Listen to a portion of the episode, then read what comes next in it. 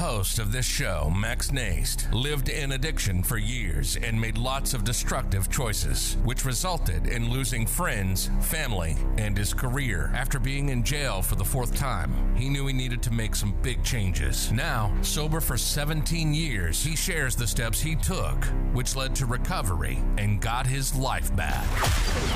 Welcome to Fearless Happiness.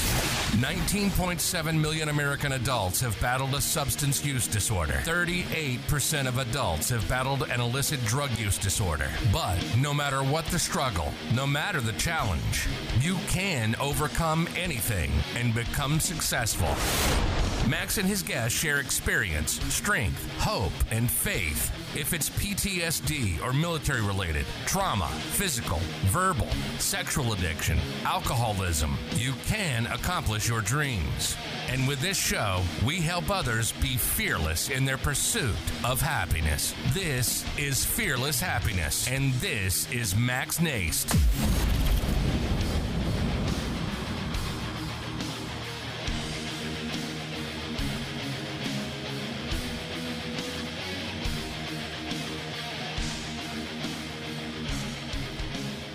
Morning, everybody. This is Max from the Fearless Happiness Podcast coming to you from Fallbrook, California. It's kind of a semi sunny, cloudy day. Beautiful day, though. Great day to be alive. Today, I have a very, very special guest. Rabbi Manis Friedman is joining us today, who's going to share his story with us.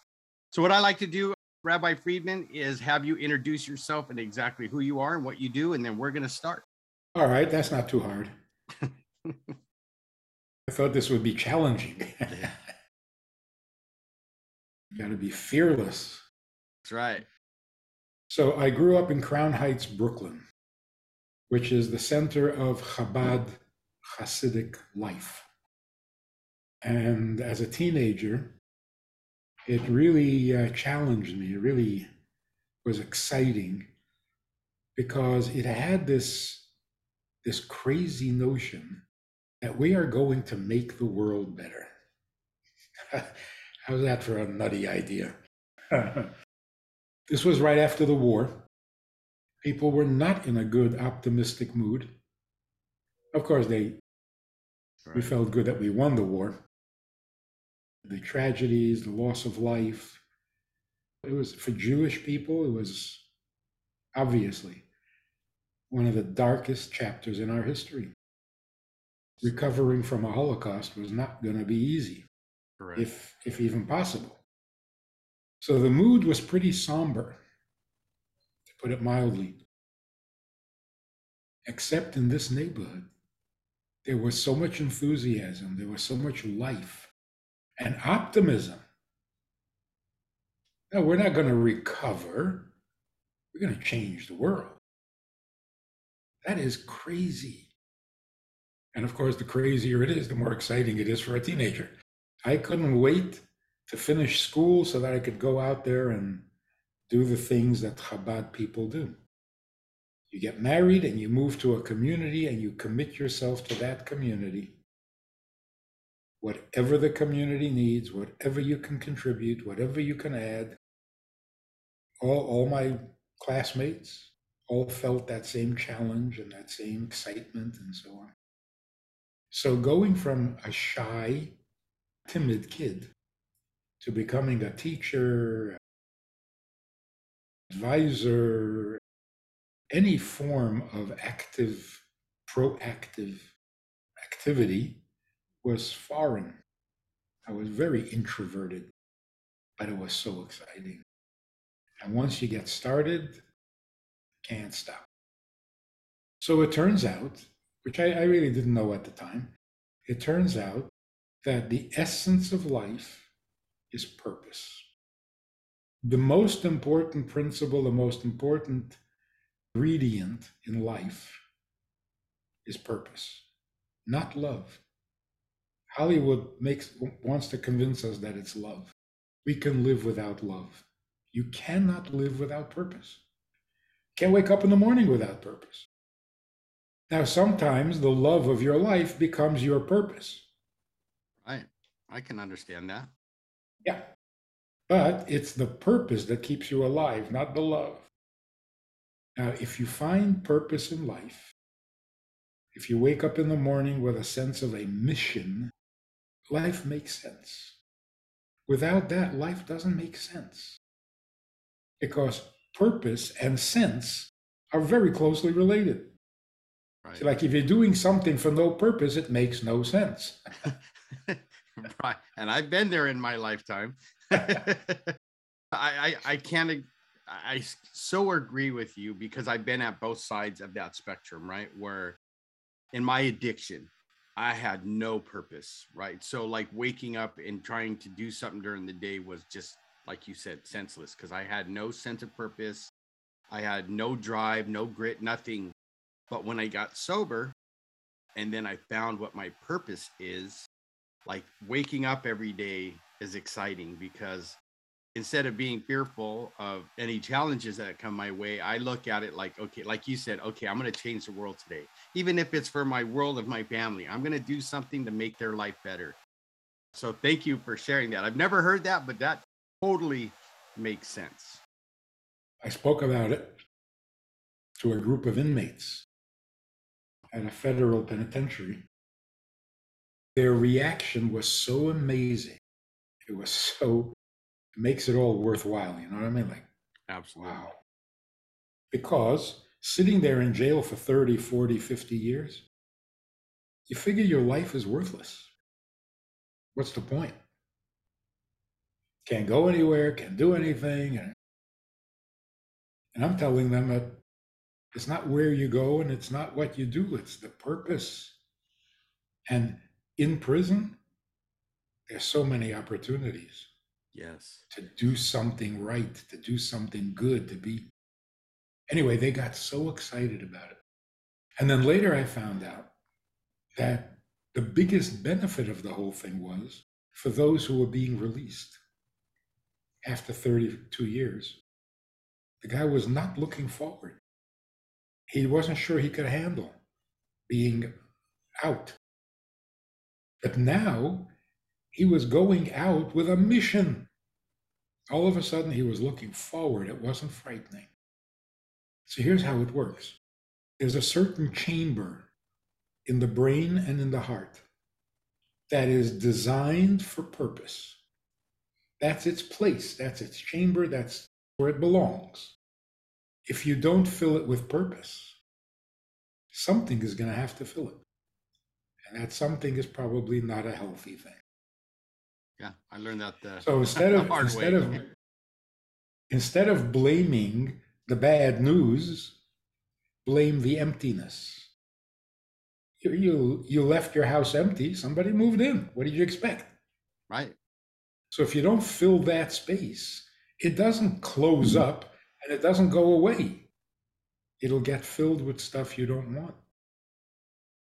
So it turns out, and this is a very practical way of saying it, it turns out that we are much, much more concerned and much more needy of purpose than we are of love, which means I'd much rather be needed than loved. And what's happening with people all over the world, everyone is being told that they are loved we love you. Love yourself. Love, love. But we don't really need you. Yeah, right. I I get that. So you're not, news. Yeah, you're not necessary, but if you're cute, somebody will love you, and isn't that great? No, it's not. No, it's kind of empty if you think about it. It's not fitting for a human being. If you're a gerbil, nobody needs you, except other gerbils maybe, but nobody needs you. But you're so cute and fluffy and, and furry that people will love you. So to love someone you don't need is like having a pet. And a human being is not designed to be someone's pet. So we need to be needed far more than we need to be loved. And once I realized that, I came to a second interesting conclusion. if what I need most is to be needed, what about all my other needs? If I am designed to be needed, then I don't really have any needs. It's a myth. What, what we do is we take the Creator's need for us and we plagiarize it. I need to live. I need to produce. I need to succeed. No, I don't. I'm only here because I'm needed. I'm not here because of my needs. And without sounding suicidal, when we really think about it, I don't need any of this. I don't need love. I don't need money because I don't need to live. I don't need to live, really. I mean, I like it. I'm fine. I'm not. Right. I'm not. I'm not depressed. but I don't need this. Any of it. People who are never born don't complain. Never hear a complaint from them. true. That's a true statement.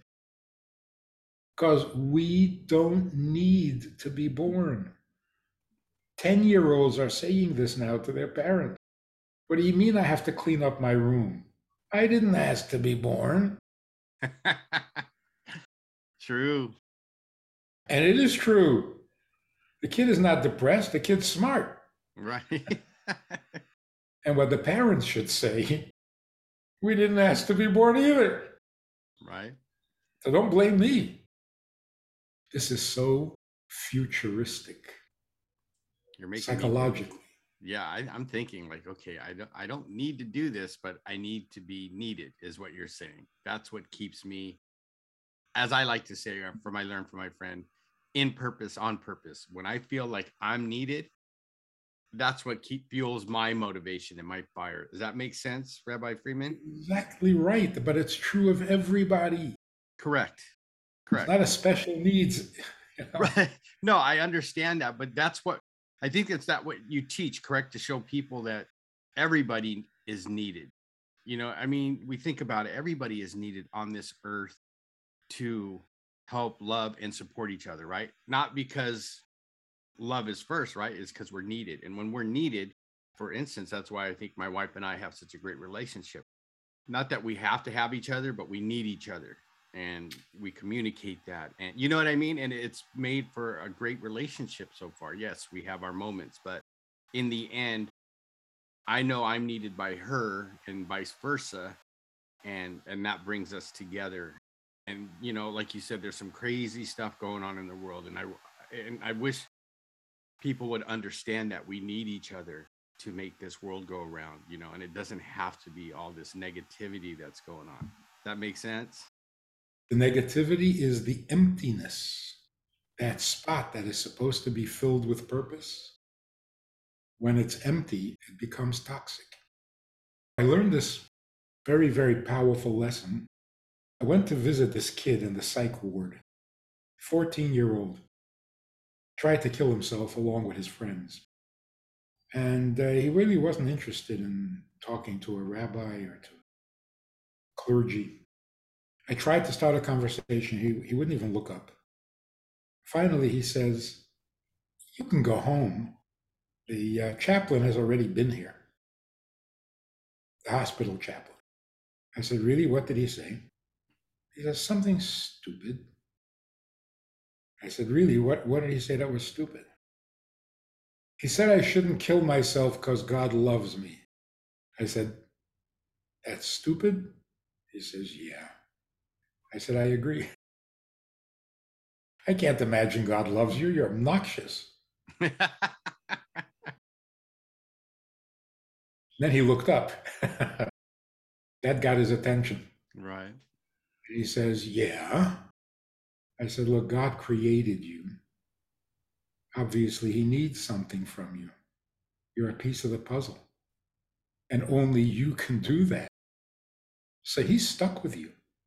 I don't think He likes you. He says, Well, what if I don't want to do what He created me for?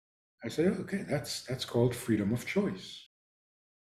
You have the freedom of choice. You can say yes, you can say no. but take a position, have an opinion. Anyway, we didn't go get very far with that conversation, I, as far as I know. But going home, I realized that I had just heard something really important. See, a 14 year old gets together with his friends and they decide to kill themselves. What are they saying? What are they expressing? What are they demonstrating? They're not necessary. So they lived, they had some fun, they want to try something else. Why not? What's the difference?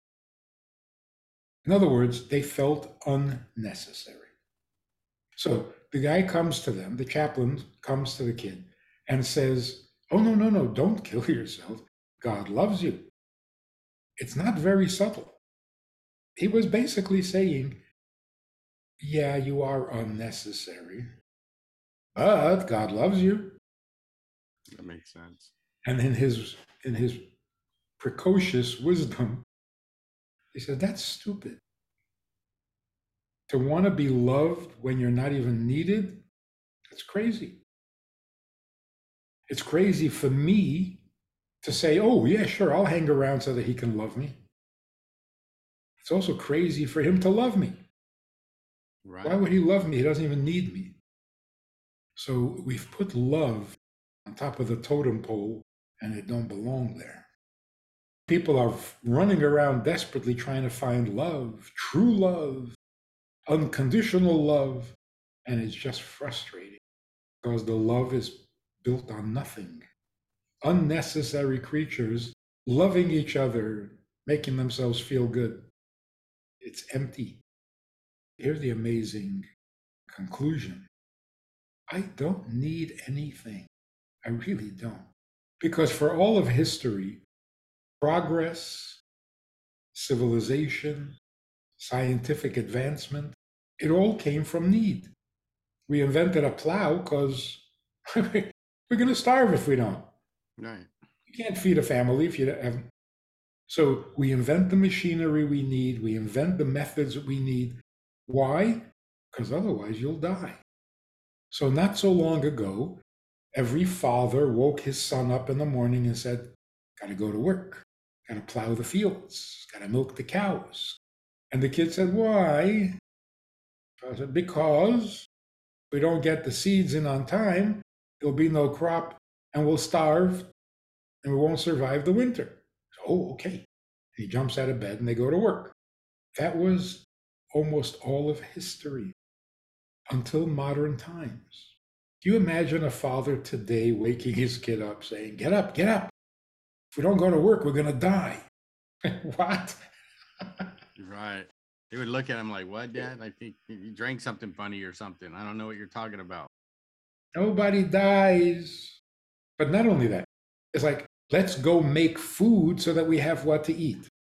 Okay, that kind of makes sense. But no, you got to go to kindergarten. You're going to miss the bus to kindergarten. why do I have to go to kindergarten? Well, because you got to get into school. I mean, why do I have to go to school? Because I got to get into college. Why do I get into college? Because I got to get a job. Why do I need to get a job so that I can buy some food? There's food in the pantry. We don't make food anymore. So now I got to wake up in the morning to go to kindergarten because otherwise we'll die. it doesn't make any sense anymore. So it turns out that this motivation, doing everything we do because we don't want to die, it's not convincing anymore. The threat of death doesn't work. You notice people doing doing dangerous things and they couldn't care? Yeah. This might kill you. Exactly. They don't care about it. Don't care. That doesn't work anymore. You can't tell people to work hard, otherwise they'll die. And That's not because they're depressed. Right. That's just the answer you're going to get nowadays. Okay. Yeah, it's just not working. Right. And it makes sense. You want me to live my life so that I don't die. That's why you reframe it as you need to work and, and do your, you know, have your purpose because you are needed that way it makes more sense is what you're saying correct It makes more sense because it's actually true that I don't need to be here. So that's why philosophers have always been looking for the purpose of life. Why does life need a purpose? Nobody wants to die, so go get some food, some shelter, some protection. But then you're going to die. I'm not going to run around protecting myself from dying. That's not a life. So give me something to do, or I don't care. A psychologist, you go to a, psychi- psychologist or psychiatrist, I don't understand life. I don't know why I'm here. I don't know what I'm doing. I'm I'm depressed. What is this? What does psychology do? Psychology looks for a deeper need than the one you're telling them about. You say you're discouraged and you, you don't you think you're a failure. That's not because you failed at business, it's because your mother never wanted you. So there's my problem. So thank you very much. I came here to get rid of all my needs, and you just added a huge one. Right. We got to go a little deeper than that. It's not that you have deeper needs. Get past that, where you have no needs. You have no needs because the old threat, you're going to die, is not working. Then you have the religious threat you're going to go to hell. I don't think that works anymore either, huh? Nope. That's not working either because people are asking for sense. Help me make sense of life. I don't feel a need for this. Oh, but if you don't behave, you'll go to hell. You didn't answer my question. I'm asking you, why am I here? And you say, watch yourself, you're going to go to hell. In other words, you don't have an answer. All you have is a threat. I'm not buying it. So to say you have to live well and behave properly, otherwise you'll go to hell, you're not answering my fundamental question. Why am I here in the first place? To avoid going to hell? What kind of life is that? I was born to avoid going to hell. Yeah, that doesn't give me a sense of purpose. you know, if you no. think about it. No, then being born is a curse. Right, right. Because I'm only going to be born to go to hell. why am I even born then? So I, I'm learning so much today, uh, Rabbi Freeman. And that is, let me ask you this question: Is do you think that's why this this as they call them the millennials? Because I have three, four of my own are even though we try to teach them different that you think that's why because the world doesn't show them that they're needed and look what happens when they find the need. Look what happens when somebody suddenly needs them. They become real decent human beings. It's like teen teen girls who get pregnant. All of a sudden they're responsible they're thoughtful they're they're careful they're, they've got a purpose. But i mean that's a sad example but right. but it's so true. It's true though you find a purpose and all of a sudden all your depressions and all your fears and all your issues they're gone so this this i think is the future of, of, of psychology when we can liberate ourselves from all need like even the most basic. Well, I need to eat. Think about that for a second. I need to eat. What is this, my idea? I didn't ask for this. Why am I dependent on food? The same food the rabbit eats. This guy was joking about vegetarianism. he says, You think being vegetarian is good for the animals? No, now I got to shoot the rabbit because he's going to eat my carrots. right. Now we're competing for the same vegetables. Yes. Do I want to be dependent on carrots and, and cabbage and broccoli? Right. And spinach? Hey, this is not my idea. if I designed myself, I would not need to eat every three hours. Correct. It's a handicap, nothing to be proud of. And then sleep every day. What a waste of time. Who designed this? Not me. So, is it correct to say I need to eat? As if this is my project? This is not my project. I have a handicap. I can't go without food. I can't go without water, and I can't go without sleep. Sometimes I resent it. I'm in the middle of doing something really meaningful, and nope, gotta stop, falling asleep. Right. What would be the correct way of saying it? I need to eat? No. Whoever designed me needs me to eat. It's an amazing thing because every time I eat, I'm following God's plan because it's not my plan. And that's a great perspective and a great way to look at it. Instead of, like you said, I, I need to eat. No, I want to eat and I will eat because God needs me to eat so I can fulfill my purpose in life. Right. And that's or, part. or that eating eating is part of that purpose for some divine reason. Right.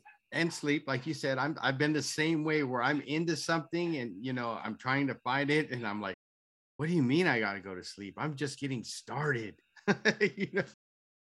but your body tells you otherwise. All right.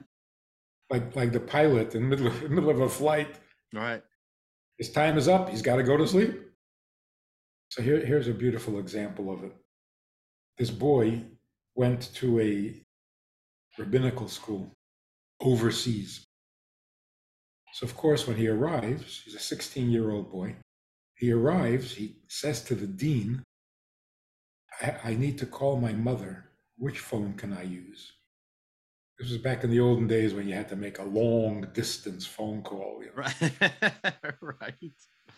I remember those days. He says, I need, I need to call my mother. Which phone can I use? And the dean says to him, I need to. The boy was shocked. Like, what are you, are you mocking me? He says, Yeah, I need to call my mother.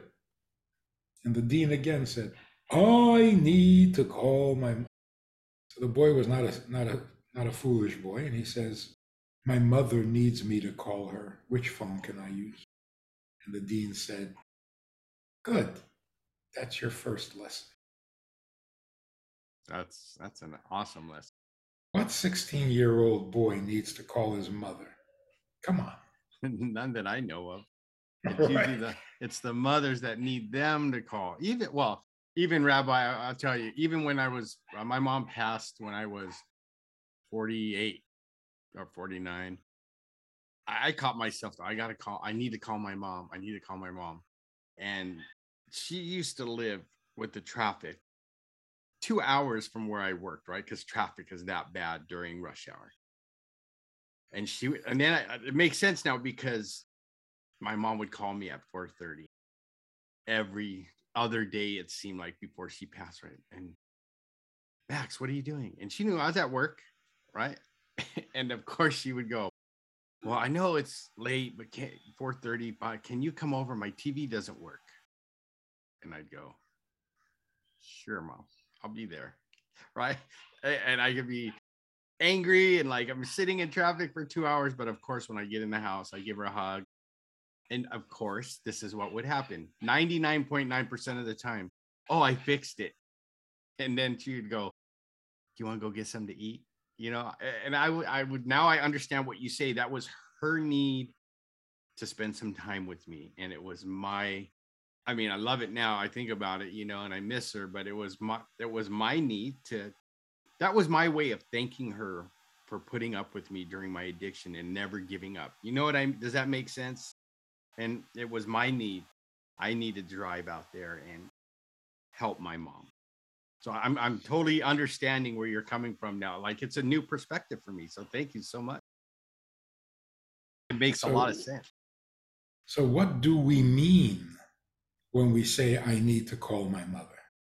Why, why, are you putting it that way? Why, why do you claim that it's your need when it's really her need? positive spin on it is if she is waiting for me to call, then I have to call her. I can't leave her waiting. She's sitting by the phone. I can't do this to her. So all of a sudden, it's my need. In other words, her need has become my need. That's beautiful. Right. And that's a good thing. And that's how we're supposed to relate to God. I need to be religious. I need to be moral. I need to be good. I need to serve God, believe in God. No, I don't. But if he needs me and he's waiting for me to do it, I can't I can't ignore him. I can't say no. So all of a sudden it's my need. But really it's his need that has become mine. Right. Now that's a relationship. And that's an awesome relationship if you think about it, if it works that way, which it has for me since getting sober. I understand now that what you just said, it took me a while to understand that. You know, when I first got sober, of course, I was angry with God, like it's his fault. I did all that, right? You know, like this is your fault. You turned your back on me. And he's, and as I did the work and stayed clean and sober, I realized he said, No, I've been here all the time. I've been trying to show you I need you back in my life, per se. I'm glad you're back. And exactly, you know, so I have my morning talks with God and, you know, where I, I do my praying and then I do my listening and I try to listen to what he needs from me for that day. This has totally been a, amazing. I've learned so much from you in the short time we've been together, Rabbi Friedman. So there's a couple of things I like to ask my guests because I wrote a book. I called it Fearless Happiness uh, my addiction, my battles, and my recovery. So I like to ask the first part fearless. What does fearless look like for you? You know that public speaking is the biggest fear that human beings have. yes. Bigger than the fear of death. That's why this comedian says, you know what that means? You're more afraid of public speaking than you are of dying. That means that if you're at a funeral, you would rather be in the casket than giving the eulogy. that's, a, that's the truth, though. I, I, remember giving a eulogy for my brother, and ooh, that was a scary event for me. Or when I speak at a meeting, an AA meeting, I, I uh, even if it's five people or a full room, I, I start wanting to sweat and I want to hide. You know, I mean, can we time out? Can we do this another day? You're you're spot on with that one if somebody asks you, "Will you do the eulogy for me?" No, no, no. I'll die. You do the eulogy. yeah, right. Exactly. Oh man, exactly. Public speaking was really the biggest hurdle. You know, I, you know, I, I, I was given a very good education, religious education. You know, the Chabad philosophy is awesome, and it's, and I wanted to share it. I'm not the one to do the speaking so overcoming that was actually I was forced. School would, wouldn't take no for an answer. Right. Oh, that was God probably saying, I need you to do this. Please do it. Right? Yeah. And then I discovered that I'm not good at anything else. So I'm sure that's not true. Yeah. The only thing I'm good for, so I might as well do it full time. So, uh, and the second question I like to ask my guests is happiness, and I put a Y in the happiness for a reason, and I think I I I, believe you'll know why I did it. But what does happiness, knowing I put the Y in there, mean to you? It's a huge question, and everybody wonders about it, and everybody suffers when they can't find an answer. We're being a little misled by the concept of pursuit of happiness. Don't pursue happiness, it's going to kill you. The harder you run after it, the less you have of it. Uh, so, the more desperate you are to be happy, the more unhappy you're going to get. So, the way to approach happiness is by increasing your enthusiasm. Don't try to make happy, but you can increase your enthusiasm. So whatever you're doing, can, can you be a little more enthusiastic about it? But just put in a little more energy. That's doable. And why would you put in a little more energy? Because you feel grateful. The key to happiness is gratitude. How do you get to gratitude? Enthusiasm leads to gratitude. But what leads to gratitude will produce enthusiasm. But what produces gratitude? The realization that I have more than I deserve. This entitled generation is an unhappy generation. Because no matter what they get, they think they deserve it. Now, if you're getting what you deserve, that's called justice. No cause for gratitude. You, know, you put in an hour's work and they pay you for an hour. You're not grateful. Like, for example, if they don't pay you, are you ungrateful? or are you outraged? right. It's usually the outrage part. Well, it's an injustice. Correct. So if they do pay you, then it's justice. But if you work for an hour and get paid for two hours, now you have a reason to be grateful. So gratitude comes from the realization that I'm getting more than I deserve. Why am I getting more than I deserve? Right. Not because I'm bad, but because life is for free. Does anybody deserve being born? Oh, what have you done to deserve it? So the whole notion of deserving is kind of artificial, presumptuous. Who deserves? You deserve to be healthy? No. You deserve to be successful. Why? There's no deserving. Everything is for free. Like, what do you owe your parents? Just for giving birth to you. You owe them everything. Because without being born, you got nothing. So, just by the fact that they gave birth to you, you're indebted for the rest of your life because that was more than you deserve. So if we realize that we don't deserve what we get, we get it for free, then two things happen. First of all, I am a much happier person. When I get what I want, I feel grateful. When I don't get what I want, I'm not outraged. I, can, I don't deserve it. It's not like mine. I, where is my success? your success. Like, you know, like a kid who says, I'm angry at my mother because she went into my room. Your room? Right, right. right. Are you paying rent or something? Right. a much happier person. But then another thing happens, which gets us back to the original topic. Why am I getting all this for free? Particularly when I didn't even ask. I didn't pray. I didn't ask. I'm not grateful even. I'm a really rotten kid. And yet I keep getting life and health and things for free. Must be that somebody needs me. Is the only conclusion you can come to. So if we all started thinking that way, first of all, there would be peace on earth immediately. All war, competition, jealousy, it all comes from feeling needy. I need what you have. I need more. Okay, we go to war. But if I don't need, I'm here because I am needed. I will not be part of the problem. I will be part of the solution. So if everyone is like that, you got a pretty nice world.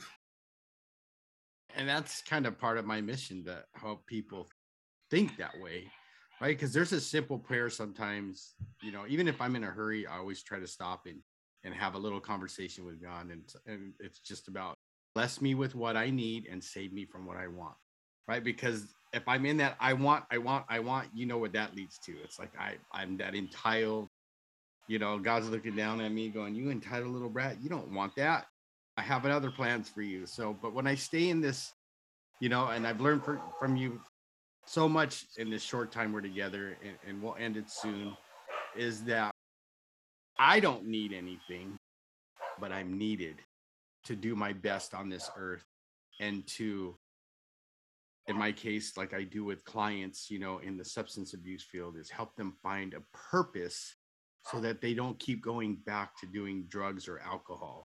Like i like my mentors and my sponsor did for me they helped me find a purpose and then here i am almost 19 years later and i'm talking to a wonderful man rabbi friedman here and learning you know like i'm i love learning about people and and what drives them. So thank you so much for for joining me today and i know the audience is going to get so much out of this what i'd like to ask before we close out uh, rabbi Friedman, is if people want you to speak or work with you how can they reach you? Go online. It's good to know.org it's good to know. I'll put that in the uh, the podcast notes everybody so you heard that. It's good to know.org so before we part, what is one last piece of advice you would like to give my audience that would help them grow as a as a human being? Instead of trying to not be bad, just start being good. You don't have to fight your nature. You don't have to fix every flaw in your character. Get busy with good stuff. The nasty stuff will fade away Thank you. It doesn't so deserve that kind of attention you're giving it. Right. I, I don't know if you believe it, but I believe like when you focus your attention, even if it's negative, that's what comes out. Right. But if you, like you said, if I focus on being a good person, that's going to grow. Correct. Uh, that's what I hear you say. And, and, and don't try to become a good person internally. Don't wait until you feel like an angel. Do you hear that, everybody? right? To start doing start, Yeah, start doing good. And then it doesn't matter whether you're good. Don't make it about you.